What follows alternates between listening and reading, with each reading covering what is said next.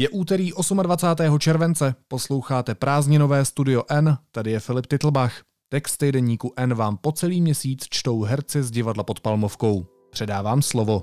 Zdraví vás Vendula Fialová.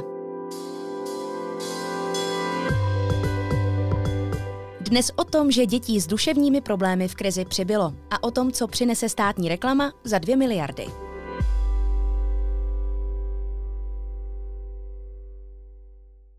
Autor Štěpán Vojtěch. Děti a dospívající se v krizi museli vyrovnávat s větší nejistotou či osamělostí. Tisíce jich ztratili kontakt se školní výukou. Narostly ekonomické problémy v rodinách, přibylo domácího násilí a zároveň byly hůře dostupné zdravotní a sociální služby. To všechno podle neziskových organizací přispělo k tomu, že se duševní stav mnohých dětí zhoršil. Svědčí o tom nárůst volajících, kteří se obraceli na krizové linky se závažnějšími tématy. Marie Salomonová z neziskové organizace Nevypust duši popisuje. Na lince bezpečí o desítky procent přibylo problémů v rodinách i vážných duševních obtíží, jako je sebepoškozování. Děti častěji volali kvůli nesnázím na internetu, včetně sexuálního obtěžování. Další data podle ní chybí. Národní ústav duševního zdraví provedl studii pouze na dospělé populaci, která ukázala zhoršení psychického zdraví. Předpokládáme, že u dětí to bude podobné, doplnila Salomonová. Právě psychické problémy se stávají nejčastějším tématem, s nímž se děti a dospívající na linku bezpečí obracejí. Kvůli úzkostem nebo depresím, ale i sebevražedným tendencím volají od loňského roku ze všeho nejčastěji, říká Lucie Zelenková z Linky bezpečí. V krizi navíc kvůli protiepidemickým opatřením podle Zelenkové nezbylo mnoho možností, kam děti pro další pomoc odkázat. Zůstaly tak svým způsobem ponechány na pospas, protože možnosti pomoci tváří v tvář byly omezené, doplnila. Pokud jde o rozvoj duševních obtíží, děti a dospívající jsou rizikovou skupinou. Spolky, které se dětmi či jejich vzděláváním zabývají, vysvětlují v otevřeném dopise dotčeným ministerstvům takto. Tři čtvrtiny chronických duševních onemocnění se poprvé projeví do 24. roku života, polovina do dosažení 14 let – populaci od 13 do 18 let se předpokládá 20% výskyt duševních onemocnění. I pokud děti chtějí vyhledat pomoc, může to být komplikované.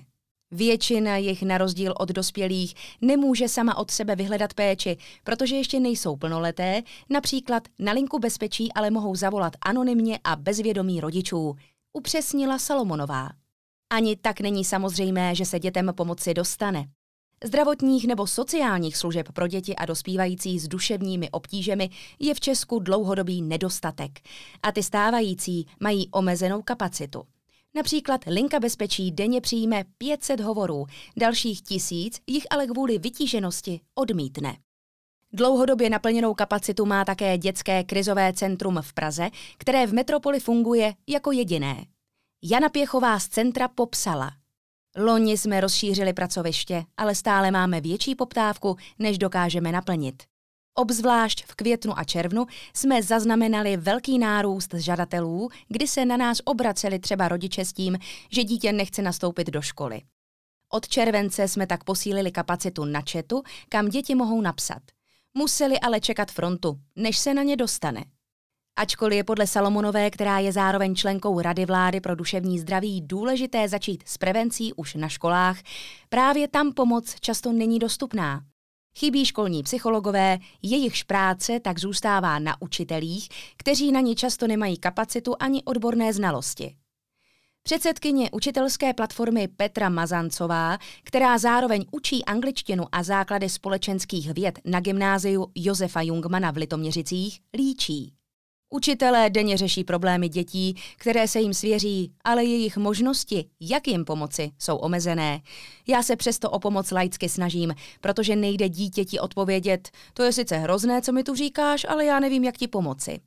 Problémy jako sebepoškozování nebo anorexie rozhodně mají přijít do rukou odborníka. Děti totiž často není kam odkázat. Psycholog ve škole buď schází, nebo je jim někdo zvenčí, za kým musí dítě přijít i s rodičem. Ten ale někdy bývá do problému zapojen, což pak působí další komplikace, doplnila Mazancová. Některé školy pak sice psychologi mají, podle Mazancové je ale jejich pozice nestabilní a není v systému péče dobře zakotvená. Škola na ně nemá pevně dané peníze, bývají placení například z dotací a když financování skončí, ředitel často nemá jinou možnost, než spolupráci ukončit, byť třeba funguje dobře. Vysvětluje Mazancová. I proto je podle ní školních psychologů méně, než by bylo potřeba. Na školách působí také výchovní poradci nebo metodikové prevence, těmi jsou ale podle Mazancové většinou samotní učitelé. Učí stejně jako kolegové a k tomu mají ještě celou agendu prevence, která na ně obvykle zbude, protože ji někdo prostě dělat musí. Vysvětluje. Děti tak někdy zůstávají na své problémy sami. Jako středoškoláci se nemáme na koho obrátit, když se necítíme dobře ve škole nebo v rodinách. Můžeme si promluvit se spolužáky, ale s učiteli často nemáme takový vztah a psycholog běžně schází. Popisuje předseda České středoškolské unie Viktor René Šilke. Pedagogové i psychologové podle Šilkeho navíc bývají přetížení. Když už se na někoho obrátíme, nemá dost času, aby se nám více věnoval. Chodil jsem na gymnázium, kde byl jeden psycholog na tisíc dětí a pracoval ve škole jeden den v týdnu. To je běžná praxe. Popisuje. Chybějící péče podle něj vede k tomu, že se děti ve škole necítí dobře a schází jim motivace ve vzdělávání pokračovat. Podle Salomonové hrozí, že po krizi na některých školách nebudou na prevenci duševních problémů peníze. Prosakují k nám zprávy, že někteří zřizovatelé škol kvůli úsporám seškrtají rozpočet na prevenci. Ta přitom už teď není dostatečná. Rovněž máme obavy, že se některé školy budou snažit dohnat látku a na prevenci tak nezbude čas, říká Salomonová.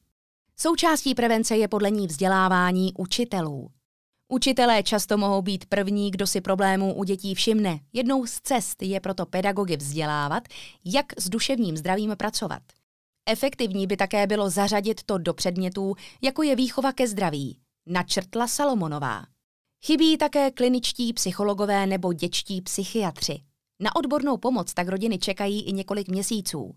Když se rodina rozhodne vyhledat pomoc, čekací doby jsou výrazně delší, než když ji hledá dospělý, podotýká Salomonová. Čekací doby jsou různé. Někteří rodiče volají s tím, že potřebují vyšetření pro dítě i hned, ale to není reálné očekávání, říká předseda koordinačního výboru Asociace dětské a dorostové psychiatrie Viktor Hartoš s tím, že akutní případy bývá možné vzít dříve. V Česku by podle Hartoše mělo být v ambulancích asi 200 dětských psychiatrů. Dnes jich pracuje odhadem 130. Velká část z nich je navíc ve vyšším věku a mývají proto zkrácené úvazky, poznamenává. Nejde podle něj jen o český problém.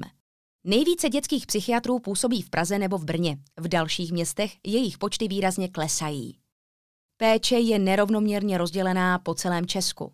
V Praze a středočeském kraji je relativně dostupná a kvalitní, někde je ale na celý kraj k dispozici pouze jeden dětský psychiatr, říká Salomonová. Absolventi se do oboru spíše nehrnou a po studiu se do regionů mnozí z nich nevrací. Když někdo vystuduje, většinou si v místě založil určité vazby a nemusí být motivován do regionu jít, je to ale individuální.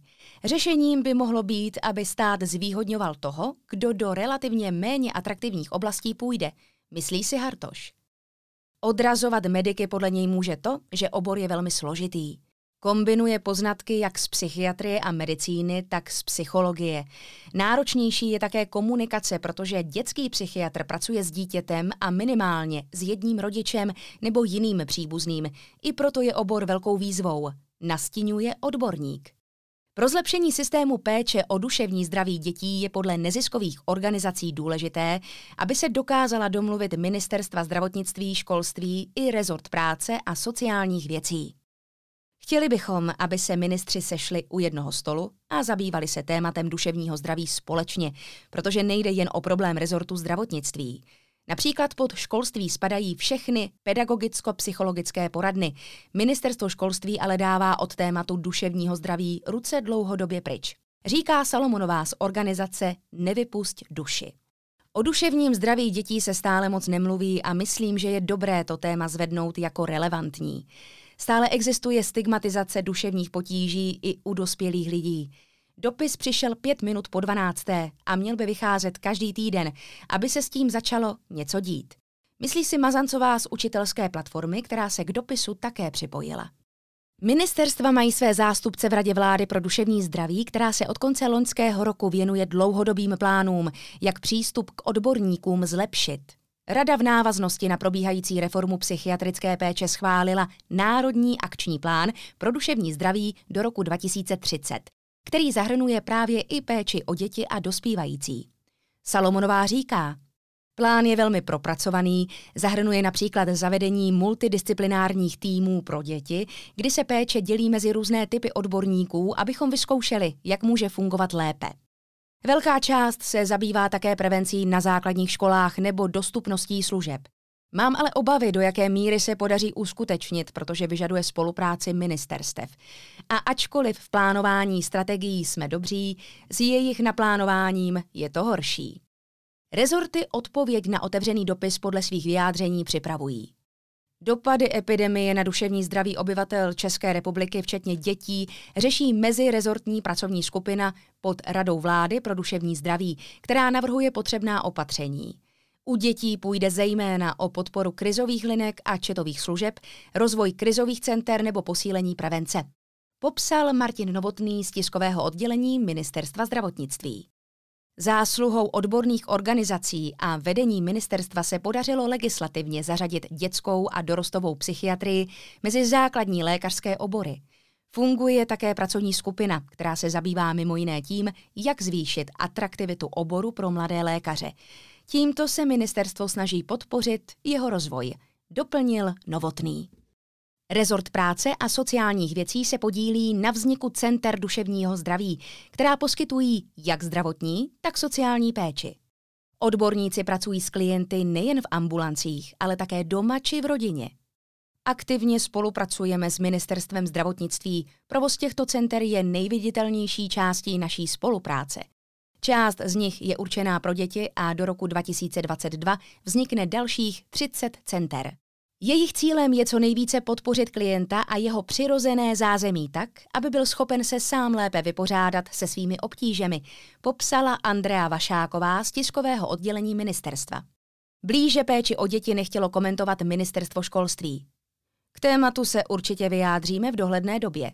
Reagovala na dotazy mluvčí Aneta Lednová.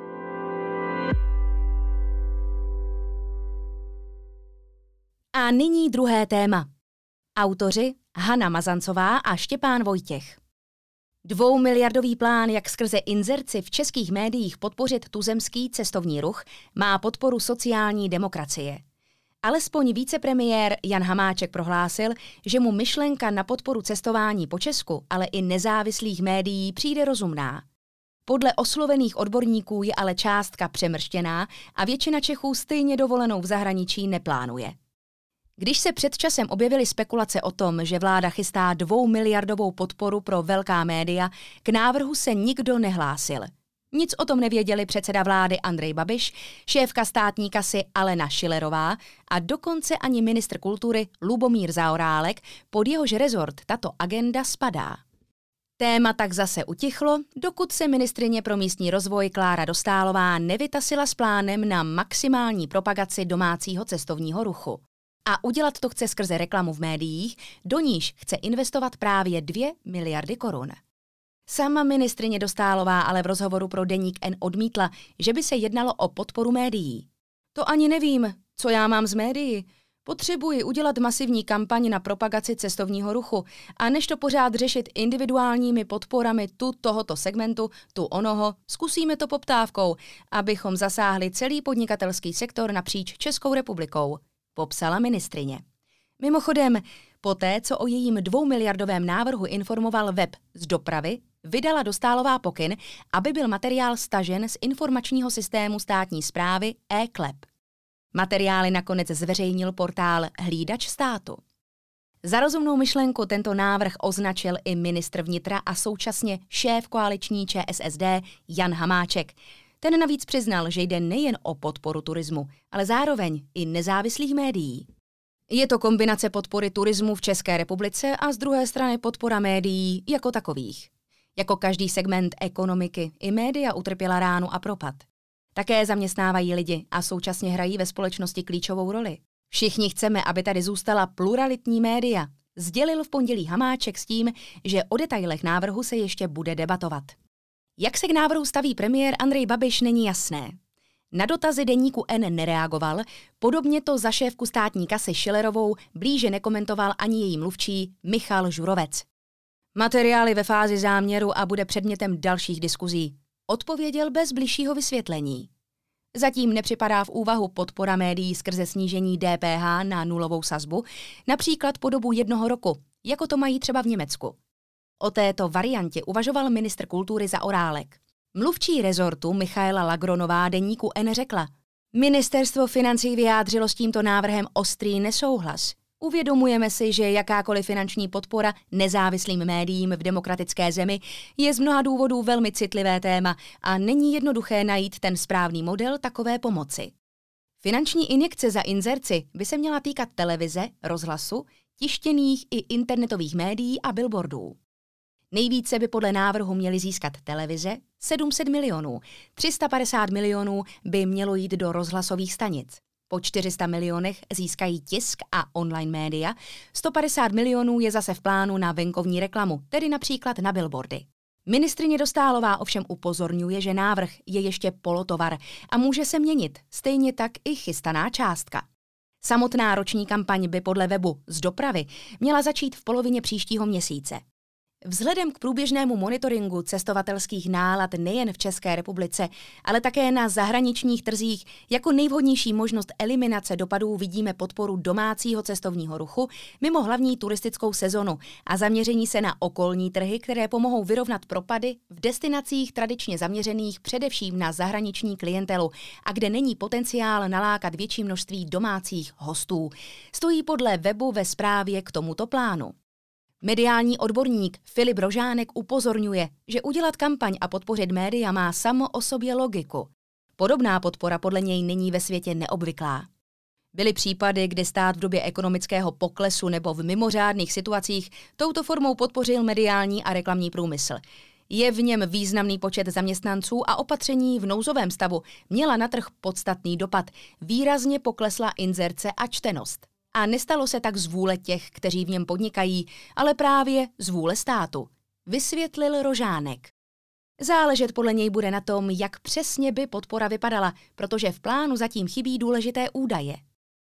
Mělo by být jasně dané, koho má kampaň oslovit, kdo, kdy a především jakým způsobem bude vyhodnocovat její efektivitu a naplnění konkrétních cílů, nebo jestli je to jen nepřiznaná nepřímá pomoc státu médiím. Předestřel. Sociolog Daniel Prokop se k návrhu dvou miliardové kampaně staví skepticky. Přichází podle něj relativně pozdě a ovlivnit může spíše malou skupinu lidí. V průzkumech Medianu uvedlo před létem asi 13% lidí, že chce jet do zahraničí. Přibližně polovina už v něm ale byla nebo má pevný plán za hranice vyrazit, takže kampaň může ve zbytku léta a v září ovlivnit třeba 5 až 10% populace. Popsal. Smysluplnější by podle Prokopa bylo, kdyby kampaň cílila přímo na skupinu, kterou je možné ovlivnit. Plán by podle něj měla připravit mediální agentura. Pokud chceme lidem říct, ať nejezdí do ciziny a jedou někam do Čech, tak se obracíme na specifické lidi a nevíme, zda sledují komerční média nebo zda jsou na internetu. Online reklama může být pro koupy zájezdu účinnější než jiné typy reklamy. Vysvětlil. Dát 2 miliardy na kampaň, která může oslovit 100 až 200 tisíc lidí, je podle Prokopa nepřiměřené a bylo by těžké ji kontrolovat. Je výrazně větší, než podobné kampaně bývají. Rizikem je, že hlavním efektem bude přetahování mezi regiony. Je také těžko ředitelná. Museli byste ji pro některé regiony vypínat třeba po týdnu, protože už budou obsazené. Poznamenává. V návrhu zatím převážně chybí, kolik peněz by měla dostat jednotlivá média. Podpora je naznačena především podle typů médií. Výrazně méně také mají dostat ta veřejnoprávní. Česká televize by měla získat 7 milionů, český rozhlas 77 milionů. Podle Rožánka není naznačené rozdělení peněz překvapivé. Zatím kopíruje předvídatelnou strukturu trhu podle celoplošného zásahu médií. U těch veřejnoprávních nebudou velké investice, protože tam mají ze zákona regulovaný objem reklamních časů, takže více peněz ani dostat nemohou, vysvětluje Rožánek. Podporu by pravděpodobně získala i média spadající pod skupinu Mafra, kterou vložil do svěřenských fondů premiér Babiš. Nebojím se, že by byl návrh šitý na míru. Tato média mají značný zásah do skupiny Mafra, patří třeba nejposlouchanější české rádio Impuls a pokud chcete oslovit populaci, těžko je můžete škrtnout. Největší internetová média zároveň nejsou jen Mafra, ale jsou tam i jiní hráči na trhu. Takovému podezření se ale premiér nevyhne. Domnívá se Rožánek. Prokop se obává, že by si stát mohl dvou miliardovou podporou média zavázat. Tak velký dar od státu soukromým médiím, zejména komerčním televizím, který má výši zhruba desetiny jejich celoročních běžných tržeb z televizní reklamy a pohybuje se mezi 60 až 90 procenty jejich běžného ročního zisku, může směřovat k narušení jejich nezávislosti. Tímto způsobem si média snažil naklonit i Viktor Orbán v Maďarsku. Takže ten krok má svá rizika. To je pro dnešek vše. Hezký den vám přeje Vendula Fialová.